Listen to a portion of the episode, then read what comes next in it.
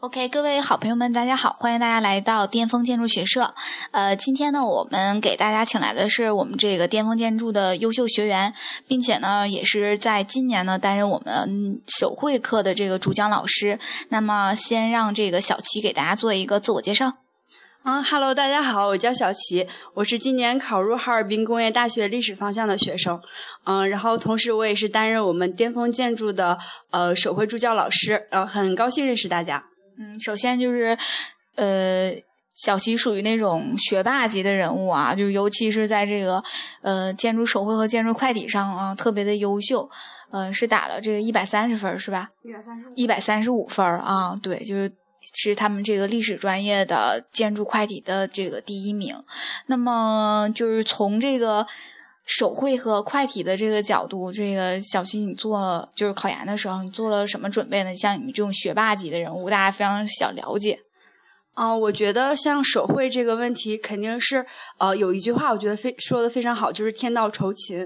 呃，画手绘就是我们平时一定要在课下有足够多的功夫。像快题这些东西，首先它是分为设计和手绘两个方面嘛。啊，当然我们设计可以是通过我们后期的锻炼提高的，但是手绘我希望大家能在课下多练一练，尤其是呃无论是你的线条啊、形体啊、你的形态构成啊，还有你的造型啊，呃都可以平时通过杂志啊、网站啊多了解一些。嗯，是这样子。然后平时也一定要，嗯，多多跟住那些大师的作品，我觉得会对你自己的设计也有很大的帮助。嗯，是这样。那就是我特别的觉得你的那个色彩感觉，你知道吗？就特别的好。就比如说在这个马克笔的运用上，还有那个，嗯，就是每次画图的时候，就是给人一种耳目一新的感觉。就比如说一堆图，然后一挑就能挑着你那个是最亮的，这个是怎么做到的呢？嗯，是因为首先第一点就是。我们在画图的时候要注意那个明暗关系，就是呃，因为老师在评图的时候可能是好几千张、好几千张图放在一起，怎么样能一眼看到你的图？第一点是，首先你的图明暗关系要对比特别强烈，那样的话你的造型就会感觉一种特别立体的感觉啊。第二点就是 颜色，我们要一定要跟大家不一样，然后才能突出你的图啊。当然，这个不一样不是说我在考试的时候我随意想到拿什么颜色就用用什么颜色，肯定是我在课下的时候练。了很多套配色，我觉得哪个颜色跟大家不一样，而又特别适合我，呃，适合我整个图的一个风格。然后，呃，也是通过课下里，我多我是练了很多套配色，找到一套最适合我。所以说，我也希望大家能在课下里多用很多的功夫去练一练那个马克笔这块儿。然后，最重要的一点就是黑白灰一定要分开。嗯，对，尤其是呃，你的受光面一定要亮起来，啊，你的暗面一定要暗下去，这样你的图会特别立体。嗯。就会特别强。我听懂了，其实是在课下的时候，其实是试了好多的颜色，然后从中挑出了最好的，而不是说你去画马克笔的时候，然后顺手的去。抓三只，然后从那种 考挑挑一只，根本就不是这么练出来的，对吧？嗯，那其实呢，就是小菊有一点非常重要，就是他选的是建筑历史专业。那当时就是为什么选择这个？不会是赵守一老师影响的你吧？因为去年赵守一老师在咱们这儿做这手绘老师，对吧？嗯。啊，首先第一点是我对历史也觉得非常有兴趣，而且我觉得研究生阶段其实可以选一门自己比较喜欢的一个方向。嗯，因为呃，我觉得，尤其是我选的是中建史嘛，我觉得对于传统文化这一块应该有呃很深很细的一个了解，就是想想在传统方面了解的更透彻，嗯，是这个样子。而且我觉得，呃，对于某些时候可能，嗯，相对于哈哈工大来讲的话，历史系要比设计师稍微简单一点点。我觉得这也是我当时选择的时候一个很重要的一个参照因素吧。嗯嗯。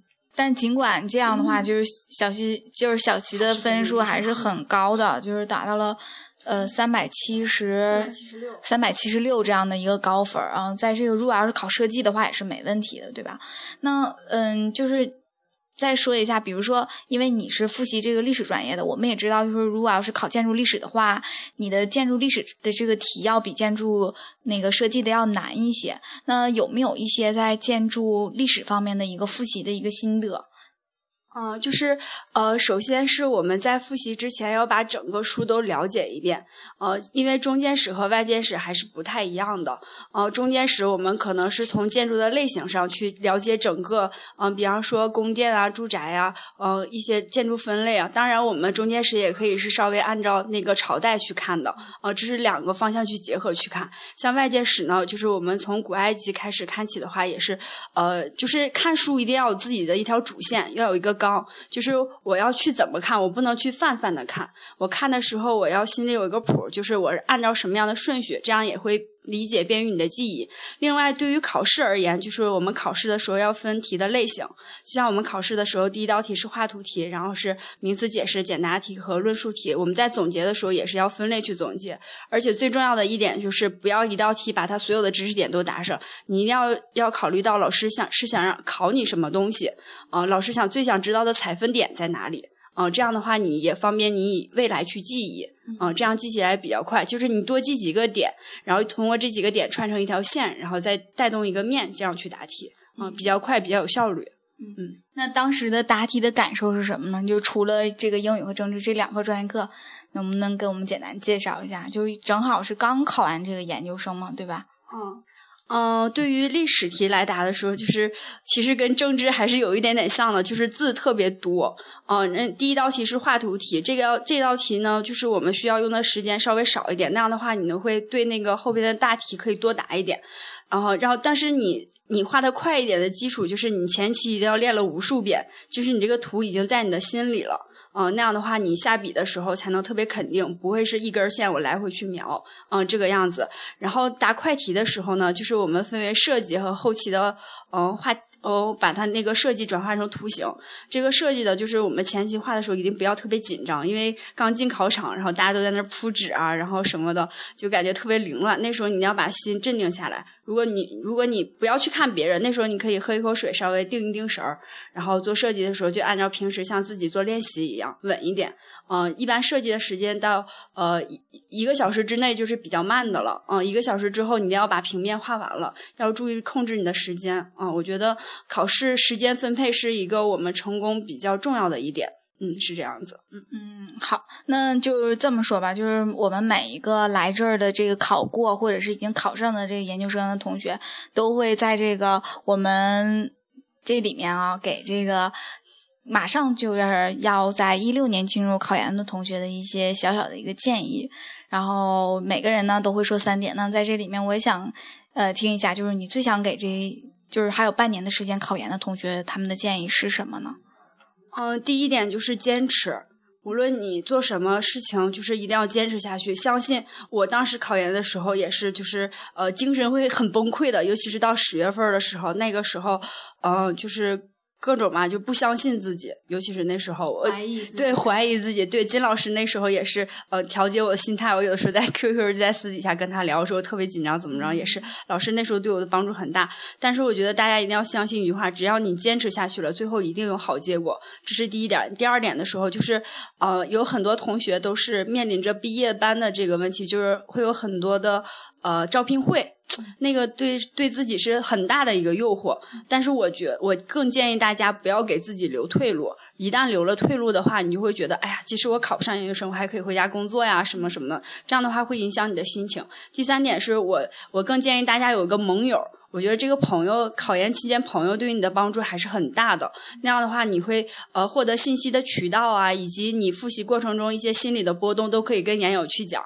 然后大家可以有更好的沟通，然后这样也会帮，就是嗯，就是无论你有什么东西，就是尽量无私一点，大家都会分享一下。那样的话，你成长了，他也会成长了。只要你们俩可以一起考上研究生，不是很好吗？对吧？对对对，因为当时呢，也是就是呃，去年的时候嘛，就很多同学找我，然后后来大家就是嗯，都是在一起啊，都是在这个工大正新楼来复习的，然后。当时在工大正新楼的这个氛围，你感觉怎么样？其实正新楼是一个很神奇的地方。就当时我是二零一零年开始考嘛，就我们那年的时候，就是也在那儿复习的吗？没有，并没有。我我是一个不喜欢别人打扰的人，就是我是只喜欢自己就是来复习的人。其实就是属于那种什么东西都要自己学，然后我想那样的话就是心静一点的那种，嗯，但就是我想问一下，就是正新楼它那个地方是真的是很神奇一个地方，因为我知道基本上在正新楼学习的人都会基本上都会考上，那你觉得是为什么呢？首先，因为正新楼是在哈工大里面嘛，他本来哈工大本校的学生学习就非常上进。然后，我觉得最影响我的是在那个哈工大正新楼里的气氛。本来他们本科学生在那上学，大家平时上课听的就特别认真。另外，你身边有很多考研的朋友，就是在那儿学习，大家都不不会抬头的，就是低头闷头去学，也不会去聊天啊，也不会去影响别人，素质都特别高。啊，所以我觉得这也是能让我考上的一个特别好的。我是那种群居动物，我就不能一个人在家复习，我会我会偷懒儿。啊，对，所以我就选择了一个学习氛围特别浓厚的地方去学。啊，你知道我为什么在家复习吗？就是不是在家，其实我是自己单独找了一个地方，然后学习，是因为就是我如果看到别人就是学的话，我有的时候会着急。就会看，就哎呀，这个人他学了，然后我没学到这块儿，然后或者是我觉得，哎呀，这个人他这个英语这么好，然后我就有时候我就会着急，所以我就说宁肯说我自己有自己的计划，然后我每天只要把我自己的计划就完成了，我就进步了，嗯，就是。可能说相对来说，我的小宇宙还是比较强的。是另外一种学习方法，对对对，而且我当时的感 觉是什么呢？我不需要盟友，就是真的是有这种人，就是我我有足够强大，就是我我不需要别人来陪伴我，就是我有自己的计划，只要我完成了就可以了。但是每天晚上觉得最开心的还是就是回寝室的那段时间，就是晚上回寝室的时候，然后大家唠聊一聊有的没的嘛，嗯，那个时候可能应该是挺开心的一件事儿。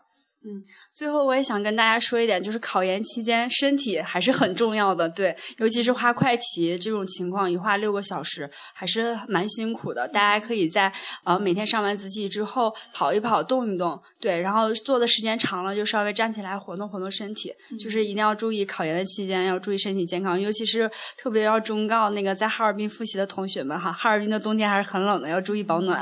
对，嗯，就是每次我们就是。做这个节目呢，第一个是，呃，想就是给大家一些分享一些经验呀，或者是好玩的东西。第二个呢，是也是给这个你自己留一个成长的经历。比如说你在研究生毕业的时候啊，你会来听一听，你就觉得，哎，我那个时候是怎么过来的？因为你知道吧，就过两天你这事儿你就忘了。就比如说像赵老师的，现在可能就完全投入到这个研究生生活中，就是考研那段可能就忘了。那么你对研究生有什么展望？然后等到研究生读完了以后，看你这个愿望完没完成。哦，你是现在让我定个目标给我自己是吗？对，你这 大家都听着呢，你肯定能那个实现的。对，那个我想有两条路吧。第一点就是，嗯，如果我觉得，嗯，可以在历史方向更加钻研下去。比方说，我觉得天津大学和东南大学的历史方向就挺好的。可能以后我要是读博士的话，这两个学校也是我比较倾向、比较喜欢的。呃，另外一点就是，呃，如果我努力学习英语，有可能以后会出国。啊，我觉得这个也是对自己提高比较大的。第一点是你。在异国他乡如何处理你自己的生活，呃，是对自己本身一个素质上的提高。呃，另外一点就是国外的教育和国内还是不太一样。我也是想，嗯，尝试一下新的那个建筑教育体系啊，然后让自己变得更好。啊，我就突然感觉是要不就学中建，一直学到死，一直学到死，然后就要不就我中建学完，我就把外建也给学了，我成为一个全才的感觉，对吧？嗯，但是就是今天我也是就是听了一个那个北大的一个毕业演讲，然后那个校长说的，说我也不祝福你成功，我也不祝福你能幸福，因为这件事儿都不是说能够你自己来决定的，我只是希望就是能够祝福这个小七能够成为一个能够。呃，就是知自己觉得自己值得尊敬的一个人，尊敬自己的职业，然后尊敬自己所选择的每一条路。我觉得这个还是呃挺好的一个祝福。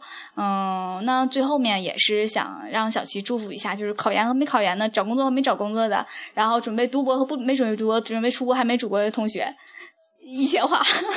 嗯，首先是嗯，我觉得考研是一条特别辛苦的道路。我希望所有嗯能想考研的同学都能心想事成。嗯，也希望我们励志的听众，嗯，就是嗯，尤其是我们对于我们巅峰学社，就是这么这么长久以来支持我们的广大听众，有一个比较好的结果。然后呃，考研不要特别纠结，就是努力了、尽力了就好。就是你尽力了，就一定会有一个好的收获。就是呃，我觉得工作其实也很好啊。就比方说三年，三年的工作经验能换来我们更多的成长。是呃，可能是我们考研是追求学术上的东西，但是工作可能是更实际一点。嗯，尤其是男同胞们，就是如果考不上研究生，也不用特别纠结。嗯，但是我真的是觉得你收获，你付出了就一定会有收获的。所以我也希望呃广大考研的同志们加油加油。然后尤其是考哈工大同学，以后呃可以。来哈工大找我玩对吧？考上了之后，咱们就是校友了，对吧？嗯，真是太女汉子了，就是各种 请着饭是吗？可以。好，那咱们今天的巅峰建筑就那个圆满结束了。然后谢谢这个小齐啊，然后来参加我们的这个录音。嗯，好，谢谢大家，谢谢大家。确定。